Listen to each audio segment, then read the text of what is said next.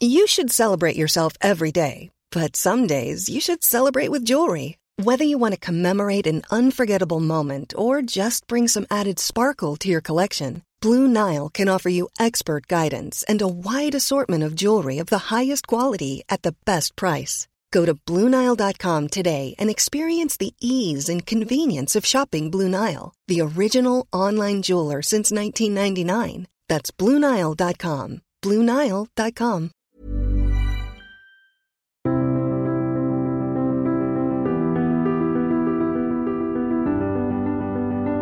Bonjour et bienvenue pour ce nouveau podcast de Conflit. Notre dernier numéro en kiosque porte sur euh, la Syrie, le bilan de la guerre euh, en Syrie. Vous pouvez également vous rendre sur notre site revueconflit.com où nous vous proposons euh, plusieurs centaines de podcasts en, en, accès libre, mais également des cours en ligne. Le prochain cours portera sur une introduction à la géopolitique du Moyen-Orient, ainsi que plusieurs voyages géopolitiques. Mais si vous souhaitez nous soutenir, le meilleur moyen reste l'abonnement afin que nous puissions continuer à vous proposer des contenus de qualité.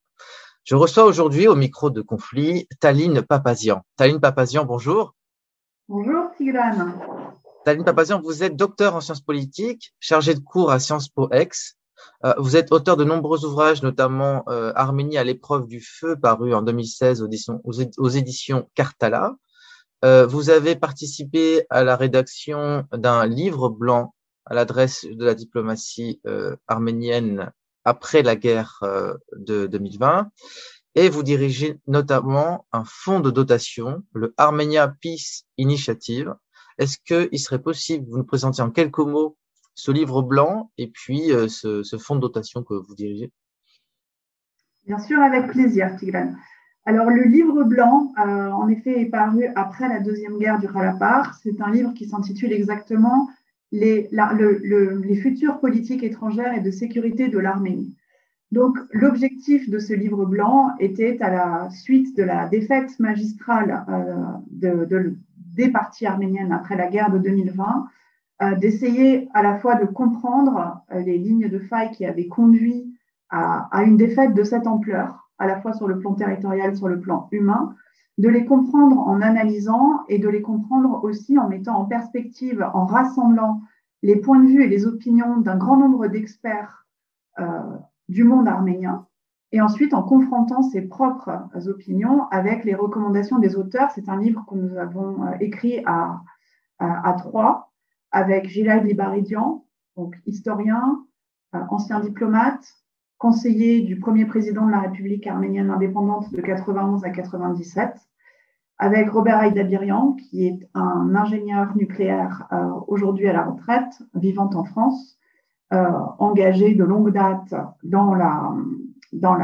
les affaires de la communauté arménienne en France, et moi-même. Et donc ce livre est paru en septembre 2021. Il a été publié, il est accessible en ligne, donc euh, gratuitement pour tout le monde, sur le site d'Armenia Peace Initiative, comme vous l'avez dit, Tiglan, c'est un fonds de dotation euh, que nous avons euh, cofondé. Euh, en fait, c'est une, affaire un peu familiale. Euh, nous l'avons cofondé au début de l'année 2020. Nous avions euh, des craintes par rapport à, ce qui se profilait dans la région du Caucase du Sud. Ces craintes étaient donc justifiées. Évidemment, le fonds de dotation n'a pas pour vocation, j'allais dire, de enfin, c'était pas, pas son objectif, n'a pas pour vocation d'avoir pu empêcher la guerre. Mais euh, c'est arrivé bien trop tard, évidemment, pour ça. En début 2020, la guerre était en septembre 2020. Euh, mais en revanche, Armenia Peace Initiative a cet angle particulier d'approche de, de, la paix, qui est de considérer que la paix en Arménie et dans le Caucase du Sud ne sera possible que si les sociétés atteignent un niveau de sûreté et de sécurité suffisant pour leur permettre d'appréhender la paix. Car nous avons affaire à des sociétés qui ont été pendant 25 ans, pendant 30 ans, dans des situations de ni guerre ni paix, dans des situations de conflit plus ou moins euh, froid, refroidi ou considéré comme tel.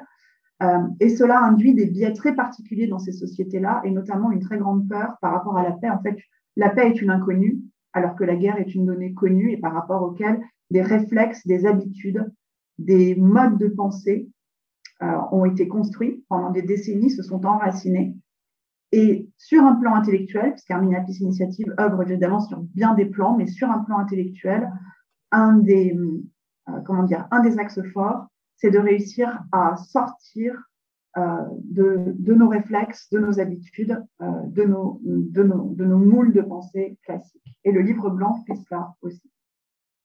Parlons un petit peu de, de l'actualité. Euh, Papazian. Euh, dans le cadre du 30e anniversaire de l'établissement des relations arméno-russes, le Premier ministre arménien, Nicole Pachinian, s'est rendu en visite officielle en Russie. Il a rencontré notamment le président Poutine et au cours de cet entretien, euh, nous avons eu connaissance d'une déclaration conjointe euh, qui met notamment l'accent sur davantage d'intégration, intégration économique, politique, stratégique.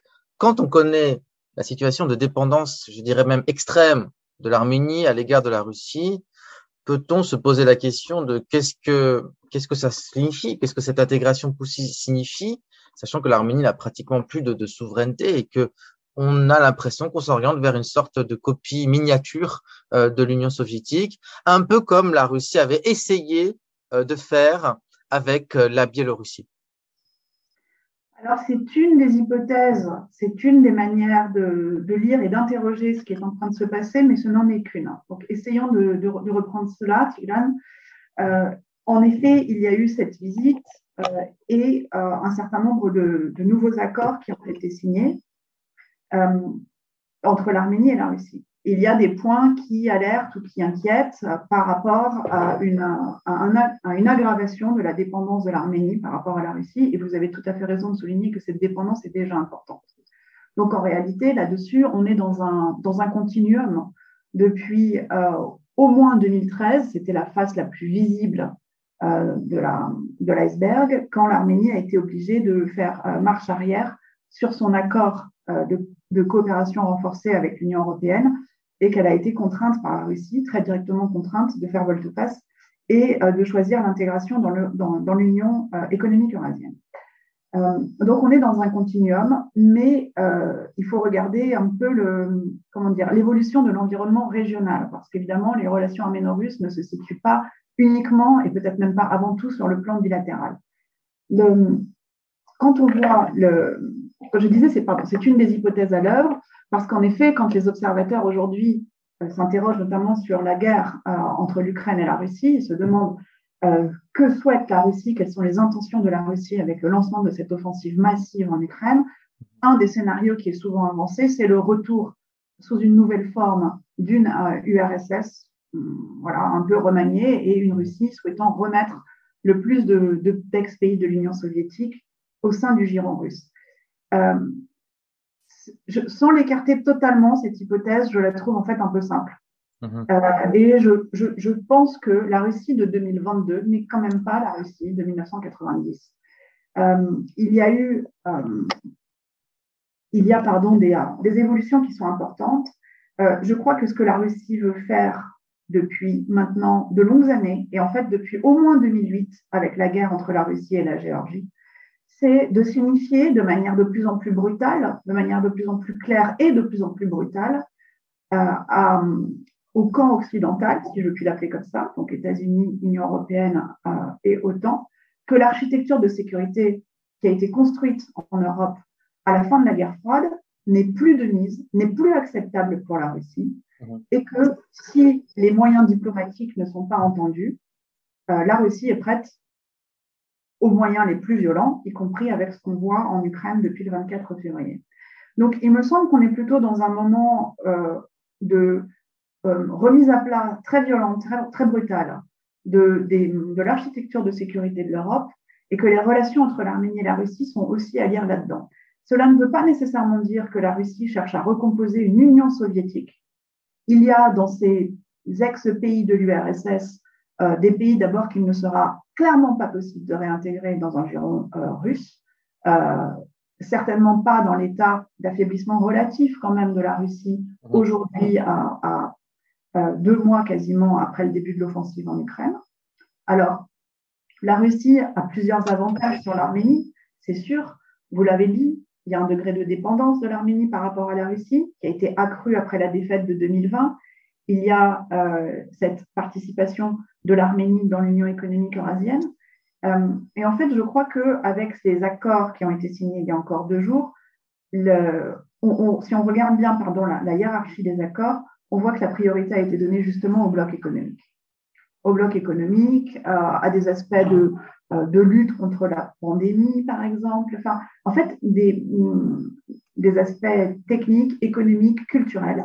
Donc, certes, l'intégration continuera à, se renforcer. la Russie aujourd'hui n'a pas les moyens, n'a pas les moyens euh, de, faire une mini-Union soviétique. Et puis n'oublions pas quand même qu'il n'y a pas de continuum territorial entre la Russie et l'Arménie. La Russie ne peut pas juste passer sur le dos de la Géorgie pour faire une Union soviétique extraterritorialisée ou déterritorialisée. Euh, donc, sans écarter tout à fait l'hypothèse, comme je le disais, je crois que ce n'en est qu'une. En fait, on est probablement plutôt en train d'assister à une réorientation de la Russie sur son flanc eurasiatique, euh, à donc notamment les relations entre la Russie et la Chine, qui sont très importantes. Mhm. Et il est euh, possible que dans cette orientation-là, eh bien, l'Arménie se retrouve donc intégrée à ce bloc-là, mais elle ne perd pas de vue, l'Arménie, l'importance de ses relations avec les partenaires occidentaux, notamment sur tous les aspects qui concernent la démocratisation, la poursuite des réformes, la poursuite des réformes étatiques, et ces aspects-là seront cruciaux, cruciaux pour justement évaluer la maigre capacité de résistance qu'il reste à l'Arménie si jamais la Russie souhaitait vraiment mettre en œuvre euh, l'hypothèse numéro un d'une nouvelle URSS. Mais je, le répète, je pense que ce n'est qu'une hypothèse et ce n'est sans doute pas l'hypothèse qui a ma, euh, j'allais dire, ma, ma, comment dire, que, je crois le plus plausible aujourd'hui. Vous avez fait votre euh, thèse doctorat qui porte sur la construction de l'État en Arménie dans le contexte de la guerre du Karabakh, euh, la première guerre des années 90. L'Arménie fait face, depuis son indépendance en, 1991, au dilemme de sécurité versus souveraineté. C'est-à-dire qu'ils ne peuvent pas garantir une, souveraineté totale sans la garantie d'une protection euh, euh, russe. Donc, comment expliquez-vous l'échec de la diplomatie arménienne à diversifier ses alliances avec euh, des pays occidentaux ou des pays euh, euh, d'Asie qui comptent pour permettre de desserrer d'une part les russes quand on sait que en, en l'espace de plusieurs décennies, l'Azerbaïdjan a réussi à diversifier des alliances, notamment grâce à sa rente en hydrocarbures, avec des pays très différents, que ce soit d'une part la Turquie, le Pakistan, de l'autre la Grande-Bretagne ou Israël.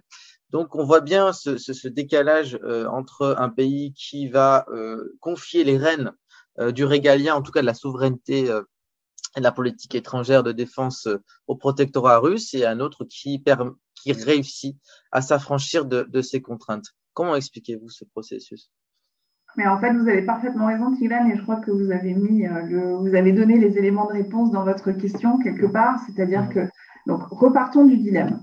Euh, en effet, ce dilemme sécurité versus souveraineté, c'est un dilemme que les Arméniens ont, depuis, euh, euh, depuis qu'ils se sont lancés dans des projets comme ça d'indépendance et de construction de l'État. Donc en fait, c'est bien avant 1991. C'est un dilemme qui n'est pas spécifique à l'Arménie, que beaucoup de petits pays ont, et notamment quand ces petits pays sont entourés par des, par des, des États proportionnellement bien plus importants que bien plus grands, bien plus puissants, et en plus des ex-empires. rappelons cela quand même pour l'Arménie, puisque c'est une donnée de base. L'Arménie, euh, ses voisins immédiats ou quasi immédiats sont la Russie, la Turquie et l'Iran, trois ex-empires euh, dans lesquels l'Arménie, à différentes périodes de son histoire, a été euh, intégrée sous différentes formes. Donc, ce dilemme sécurité-souveraineté, sans être spécifiquement arménien, il est particulièrement prégnant en Arménie. Quand quand l'Arménie s'achemine sur le chemin de sur l'indépendance à la fin des années 90-91, elle repense une partie de ce dilemme euh, et elle réoriente notamment la perception, la représentation de l'ennemi de la Turquie vers l'Azerbaïdjan. Je m'explique. Elle va confier la, protection de sa frontière avec la Turquie aux, euh, troupes russes par des accords qui commencent à être signés dès 1992, parce que à ce moment-là, l'Arménie a à soutenir les forces armées du Khalapar dans euh, la guerre qui les opposent à l'Azerbaïdjan pour leur permettre de rester et de vivre en sécurité dans la région du Haut-Karabakh.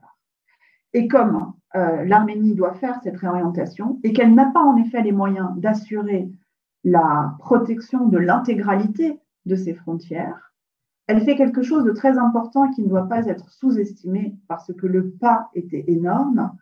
Elle va donc, euh, l'élite au pouvoir à ce moment-là, le premier gouvernement, va trancher, si vous voulez, en disant, nous devons concentrer nos forces, qui est la construction de notre défense, sur notre euh, flanc euh, azerbaïdjanais. Et comme nous ne pouvons pas tout défendre, nous devons nous en remettre à un partenariat. Euh, et à ce moment-là, le partenaire possible, celui qui pouvait encore s'engager là-dedans, c'était la Russie. il est, j'allais dire, évident qu'aucun partenaire occidental n'aurait pu venir protéger l'Arménie contre un membre de l'OTAN. Donc, le seul partenaire possible pour protéger les frontières entre l'Arménie et la Turquie, c'était bien la Russie. Et pourquoi je dis que cette réorientation est énorme? Elle est énorme parce que mentalement, euh, les Arméniens, dans leur représentation des ennemis, la place numéro un, la place du roi, a toujours été accordée à la Turquie euh, depuis le génocide des Arméniens de 1915. Donc, c'est une énorme, euh, c'est un énorme changement et il aurait fallu, si vous voulez, pour pouvoir poursuivre dans le, dans le fait de dénouer ce dilemme sécurité-souveraineté, il aurait fallu pouvoir trancher le nœud gordien en réglant le conflit du Khalapar, euh, une fois le premier cessez-le-feu signé, donc en 1994. Et ça aurait justement permis non pas d'accentuer la dépendance de sécurité de l'Arménie par rapport à la Russie, mais de la réduire. Ceci n'a pas été fait. Voilà, l'Arménie a choisi une autre trajectoire. Euh, faut-il comprendre, faut-il comprendre euh, que l'Arménie, depuis plusieurs mois, est engagée dans un processus de normalisation de ses relations avec la Turquie? Faut-il comprendre ce processus comme une tentative de la part d'Erevan de desserrer un tant soit peu l'étau russe et aussi euh, la menace euh, que pèse aux frontières de l'Azerbaïdjan? Afin de neutraliser cette autre menace existentielle qui est la menace turque. Sauf que la question qui se pose aussi, c'est à quel prix l'Arménie est en mesure de normaliser avec un voisin euh, turc négationniste, qui est héritier, si vous voulez, de l'État génocidaire ottoman, qui refuse, qui, nie la réalité de ce génocide, mais qui pratique une politique, on va dire, belliqueuse, étant donné, euh, compte tenu de la participation active de l'armée turque à la dernière guerre du Karabakh aux côtés de l'Azerbaïdjan. Quelle est, à votre avis, la, la, la ligne rouge ou à quel prix l'Arménie peut-elle faire cette normalisation avec, avec la Turquie? Alors, la question des normalisations avec la Turquie, euh, vous, le, savez très certainement, Tigran, elle s'est posée dès le début de l'indépendance. Et euh, dès ce moment-là, il a été impératif, et ça a été euh, fait, en tout cas dans les premières années, de séparer l'aspect mémoriel, on va dire, subjectif, de l'aspect objectif de, de relation entre deux États souverains, entre deux États indépendants. Donc, la question du génocide, euh, ne, faisait pas partie de l'agenda des relations, de, pardon, de l'établissement de relations diplomatiques, tout comme elle n'en fait pas partie aujourd'hui. Mais évidemment, euh, les situations ont radicalement changé entre 1991 et 2022. Il y a eu plusieurs tentatives de normaliser les relations diplomatiques entre l'Arménie et la Turquie. Elles n'ont pas été toutes le fruit, comme vous le savez, du premier gouvernement euh, de 1991 à 1997 de Levon Petrosian, même si c'est ce gouvernement qui a véritablement porté ce projet euh, de la manière la plus proactive. Euh, le troisième président, Serge Sarkissian, en 2009, l'a également fait avec le, un tentative d'établissement de protocole entre l'Arménie et la Turquie. Et à chaque fois, les tentatives ont échoué sur le problème de la guerre du Khalapar entre l'Arménie et l'Azerbaïdjan. la Turquie a euh, euh, s'est clairement solidarisé dès 1993, si par avant, euh, avec l'Azerbaïdjan dans le conflit du Khalapar. Et la ligne rouge de la Turquie vis-à-vis de l'établissement des relations avec l'Arménie a toujours été la suivante. tant qu'il n'y a pas de progrès sur la résolution du conflit du Khalapar, la Turquie n'établira pas de relations avec l'Arménie. Et en fait, cette ligne rouge, même si aujourd'hui elle n'est pas dite telle qu'elle, implicitement elle continue d'exister. Donc c'est un des dangers d'ailleurs dans ce processus qui a été relancé après la, euh, après la guerre de 2020, c'est un des dangers, c'est que ce processus peut de nouveau ralentir, voire même échouer euh, si parallèlement il n'y a pas d'avancée entre l'Azerbaïdjan et l'Arménie. Mais évidemment, aujourd'hui, l'Arménie n'a quasiment plus le choix, c'est-à-dire que euh, je ne sais pas si de manière consciente, le gouvernement euh, de Pachinian aujourd'hui s'est lancé dans, cette, dans ce nouveau processus de normalisation pour réduire les risques pesant sur la sécurité et la souveraineté de l'Arménie. C'est possible. Je ne sais pas si c'est le cas, mais en tout cas, euh, sur un plan conceptuel, c'est clairement ça. Euh, C'était clairement cet objectif-là que doit, à, quoi doit servir la normalisation des relations entre l'Arménie et la Turquie. Et la Turquie, certes, a eu une politique euh, belliqueuse vis-à-vis de l'Arménie dans la guerre de 2020, puisqu'elle a plus qu'activement soutenu l'effort de guerre azerbaïdjanais. Euh, et malgré cela, euh, et malgré cela, euh, il est nécessaire, il est nécessaire voilà, de neutraliser, de réduire ces risques et non pas de les augmenter en refusant, en refusant l'établissement de, de, relations diplomatiques. Donc, le gouvernement s'est lancé là-dedans. Les risques sont évidemment importants, hein, bien sûr, non seulement les risques d'échec euh, mais aussi les risques en interne, puisque la société arménienne n'est pas consolidée autour de ces objectifs-là, qu'elle n'a au contraire jamais été autant fracturée, autant divisée. Donc, tout, peut encore arriver. Où en est-on euh, au sujet justement du, conflit du Haut-Karabakh dans un contexte euh, de guerre avec, entre la Russie et, l'Ukraine, qui fait peser justement une lourde inconnue sur l'avenir donc du Karabakh rester arménien sous la protection des forces russes de maintien de la paix. On sait que lors de sa rencontre à Bruxelles avec Charles Michel et le président azéri Lamaliev, euh, Nicole Pachignan s'est vu euh, euh, assigner de baisser, je cite, la barre des revendications arméniennes au sujet du statut de cette république autoproclamée de l'Artsar, l'ex-Karabakh.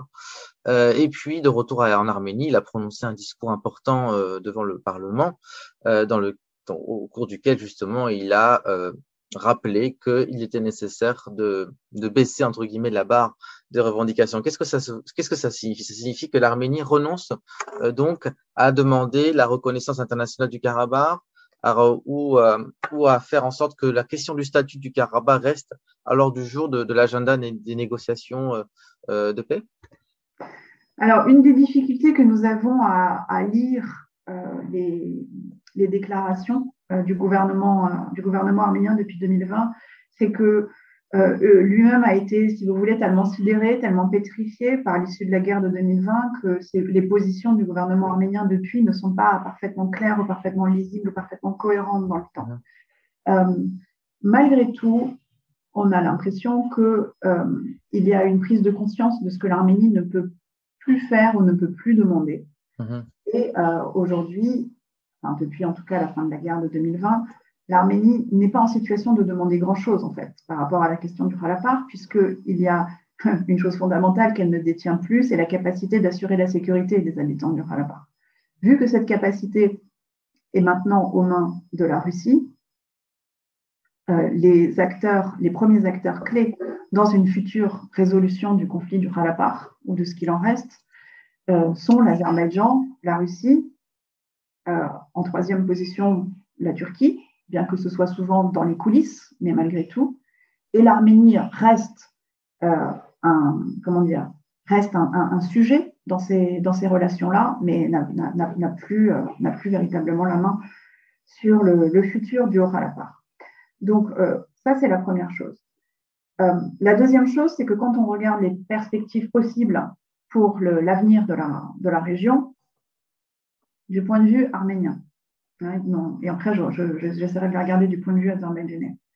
Du point de vue arménien, euh, il y a de manière très lointaine une possibilité, euh, mais c'est une possibilité qui aujourd'hui est une hypothèse pour un futur très, à, très très long terme, euh, et donc je vais très vite passer dessus, c'est l'hypothèse de la sécession remède. La sécession remède, c'est une hypothèse qui demande tellement de conjonction de facteurs, de conjonction de facteurs et notamment euh, internationaux, hein, géopolitiques, parce que la sécession remède, malheureusement, elle est rarement appliquée pour les, pour les, vraies, bonnes raisons. Voilà, oriental. Exactement, Tigran. Mm. Donc, pour le Ralapar, ça ne se posera pas aujourd'hui, ça se posera peut-être jamais. Ça ne veut pas dire qu'il ne faut pas euh, en examiner, comment dire, euh, des, conditions, mais ce ne sera pas le, travail de la diplomatie, ce sera éventuellement le travail du lobbying. Mm.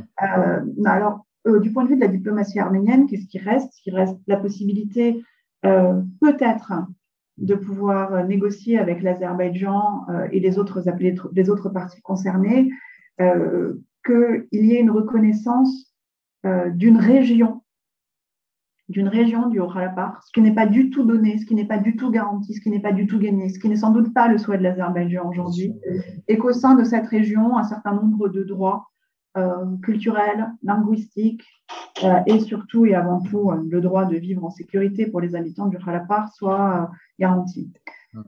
L'autre possibilité, qui est aujourd'hui la possibilité sur laquelle l'Azerbaïdjan accepte, euh, si vous voulez, de discuter avec l'Arménie, c'est qu'en fait, euh, il n'y ait pas de reconnaissance d'une région spécifique, mais qu'il y ait simplement le droit pour une communauté ethnique et culturelle de vivre en Azerbaïdjan comme les autres euh, minorités d'Azerbaïdjan vivent aujourd'hui. Et c'est là où les Arméniens ont des inquiétudes qui sont légitimes, parce que, parce que l'Azerbaïdjan est un pays qui est fort peu respectueux des droits, y compris de ses propres citoyens. Euh, il est également fort peu respectueux, de, pour, pour, le mettre un minimum, euh, des droits de ses minorités culturelles, des minorités culturelles diverses et variées qui vivent sur son territoire. Et il a eu, euh, et il a encore vis-à-vis des Arméniens en général et des Arméniens du Karabakh en particulier, des politiques qui sont... L'arménophobie. Ah oui, l'arménophobie, le racisme, et puis, euh, et puis l'utilisation de méthodes plus ou moins violentes pour, disons, rendre la vie quotidienne très inconfortable et euh, peut-être pousser au départ. Alors, euh, voilà, donc on est entre ces deux possibilités-là. Donc, quand une diplomatie a le choix entre le pire et l'absolument catastrophique, et c'est un peu le cas de l'Arménie aujourd'hui, eh bien, il vaut mieux essayer le pire plutôt que l'absolument catastrophique. Euh, oui. Voilà.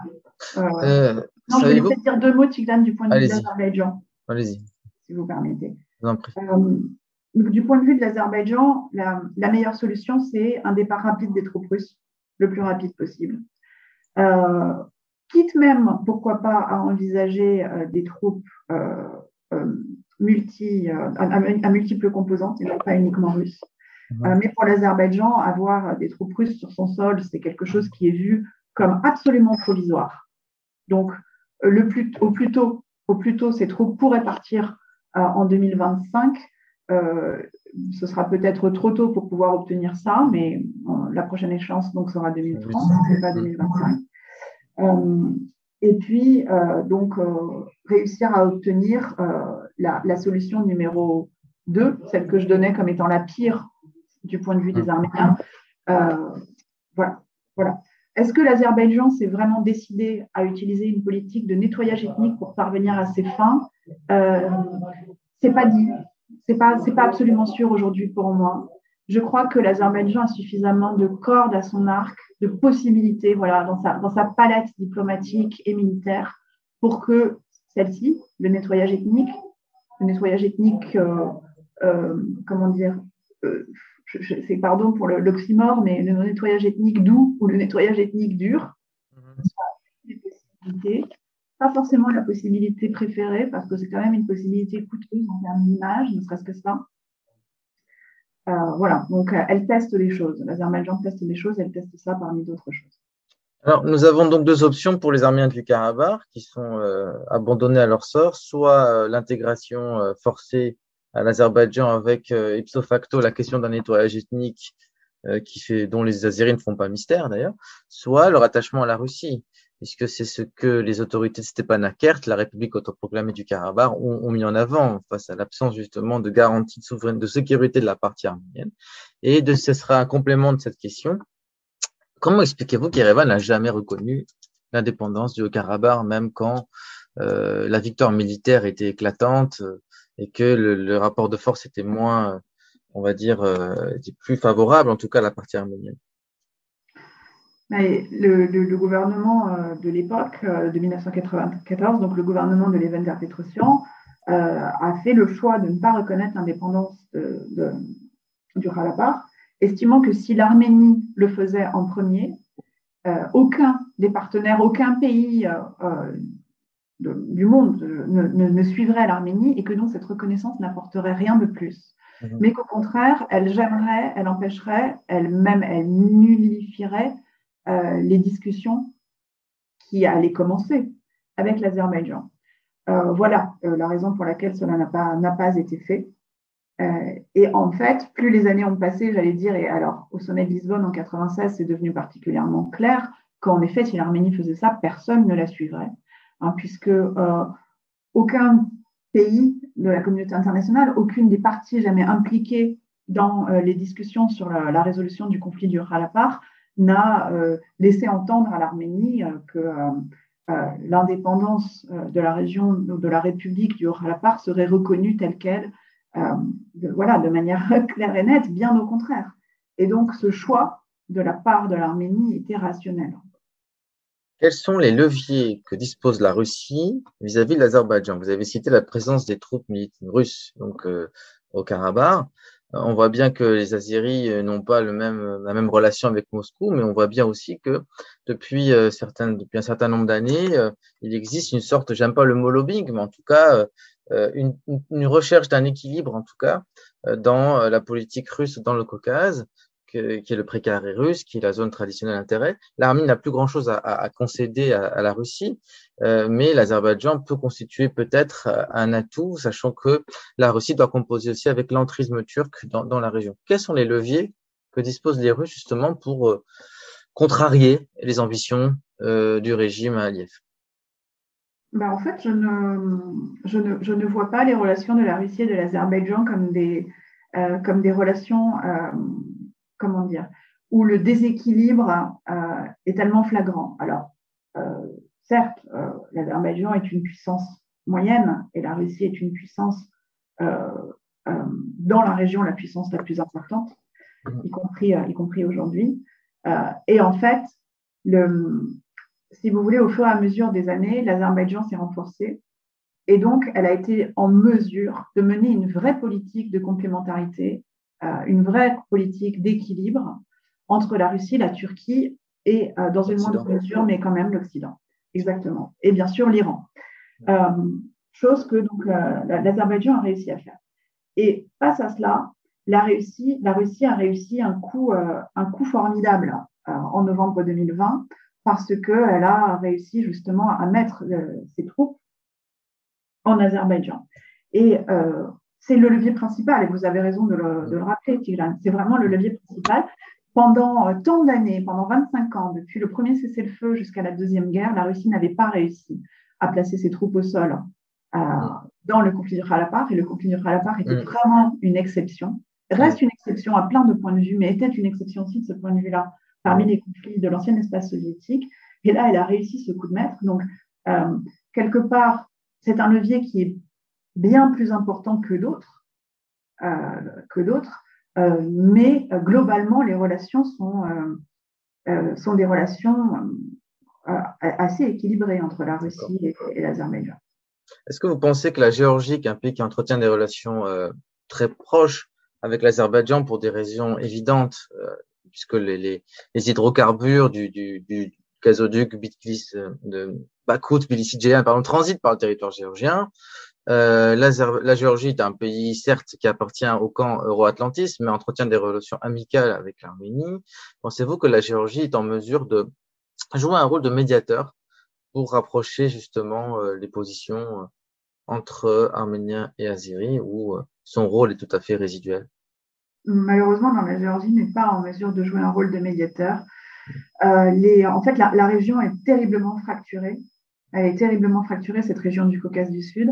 Euh, la Géorgie a ce problème de conflit euh, non réglé hein, avec euh, la, Russie sur les, entités Apraz et Ossète. et vous savez que la Russie a reconnu l'indépendance de l'Abkhazie et de l'Ossétie du Sud et que même là, pour le coup, l'intégration est extrêmement poussée entre l'Abkhazie et l'Ossétie du Sud dans, au sein de la Fédération de Russie. Hum. Donc, la Géorgie a, envers l'Arménie une politique j'allais dire, de, de bonne coopération, de bonnes relations, mais les relations pourraient aller beaucoup plus loin s'il n'y avait pas pour l'Arménie le conflit du Kharapar et pour la Géorgie ce, problème de conflit avec l'Abkhazie et l'Ossétie du Sud. et donc, elle ne peut pas jouer le rôle de médiateur parce que l'exceptionnalité, si vous voulez, du conflit du Kharapar ne peut pas être intégrée par la Géorgie euh, dans euh, sa distribution des relations euh, entre l'Azerbaïdjan et l'Arménie. Et donc, entre l'Azerbaïdjan et l'Arménie, le, le, le, le, pragmatisme et les intérêts de la Géorgie penchent vers l'Azerbaïdjan. Il y a par contre quelque chose qui a rapproché les deux pays depuis quelques années, c'est le, rythme accéléré de démocratisation de l'Arménie qui fait que la Géorgie et l'Arménie se sont rapprochées depuis 2018, incontestablement, mais leur niveau de relation reste très en dessous euh, de ce qui pourrait être. Oui. Euh, nous arrivons malheureusement bientôt à la fin de cet entretien et j'aurais beaucoup aimé vous poser une question sur l'avenir du groupe de Minsk, ce groupe de contact de l'OSCE euh, co-présidé par les Français, les, les États-Unis et, les Russes. Mais euh, peut-être qu'il serait plus souhaitable que nous finissions sur ce que vous avez essayé de, de, enfin, en tout cas sur ce, ce, point de vue que vous défendez dans votre travail, c'est que ces trois républiques caucasiennes, elles ont une dimension complémentaire. C'est-à-dire que nous avons trois États très différents hein, qui ont toujours eu des politiques étrangères euh, tout à fait euh, euh, singulières, voire antagonistes. et malgré tout, malgré la gravité des conflits en cours, vous persistez à croire qu'il y, y, a une interdépendance souhaitable. Peut-être pas réaliste à court et moyen terme, mais que cette interdépendance cette intégration, cette inspiration à l'intégration régionale reste la seule voie possible pour l'avenir de la région du Caucase du Sud. Qu'en est-il? Oui, alors c'est sûr, on ne la verra pas à l'œuvre euh, dans un futur ni proche ni même, euh, moyen. Mais euh, en fait, il suffit de regarder une carte. le Caucase du Sud, c'est un petit isthme composé de trois États indépendants entre trois, trois puissances qui sont des ex-empires. C'est ce que je disais au début du propos. Il faut revenir à la, réalité de la géographie parce qu'elle elle ne ment jamais. Euh, c'est une région qui est à la fois tout à fait intéressante comme euh, voie de passage, comme carrefour. Et alors aujourd'hui, elle gagne encore, j'allais dire, en intérêt euh, à, l'ère des sanctions massives contre la Russie parce que ça, elle reste et elle est de nouveau lorgnée comme une, comme une route possible secondaire de transit très importante.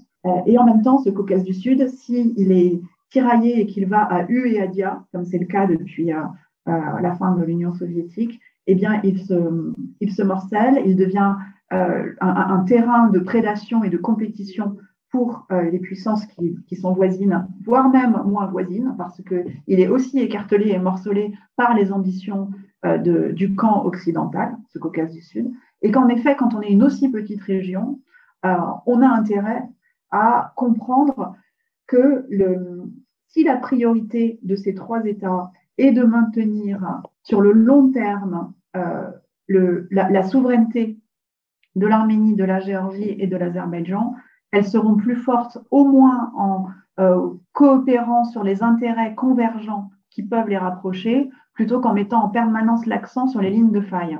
Et l'accent est en permanence mis sur les lignes de faille. Les conflits qui divisent, euh, le souhait euh, très clair de la Géorgie de s'intégrer à l'Union européenne et à l'OTAN depuis déjà au moins 15 euh, ans, c'est pas plus.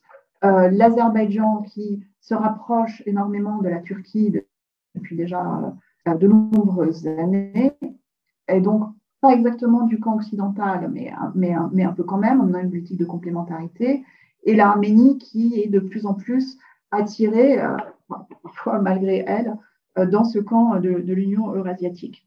Et en fait, ceci ne sert pas, si vous voulez, les intérêts ni de la région du Caucase du Sud, ni des trois États pris euh, les, uns avec les autres. Mais vous avez raison de dire, Tigran, qu'aujourd'hui, euh, on ne voit pas bien comment ceci pourrait se mettre en place, puisque avec la guerre en Ukraine, la région est encore plus fracturée qu'avant. on est dans un moment intense de recomposition du monde autour de pôles, autour de pôles.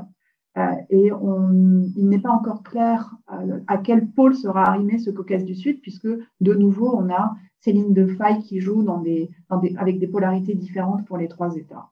Donc, euh, l'avenir est bien incertain. Eh bien, ce sera le mot de la fin. Merci, chère Taline, pour cet entretien passionnant. Et donc, j'invite nos auditeurs de conflit à continuer à nous écouter, à nous lire, à s'abonner, à participer à nos voyages et à s'inscrire à nos cours. Je vous dis à une prochaine fois et je vous remercie encore pour cet entretien passionnant.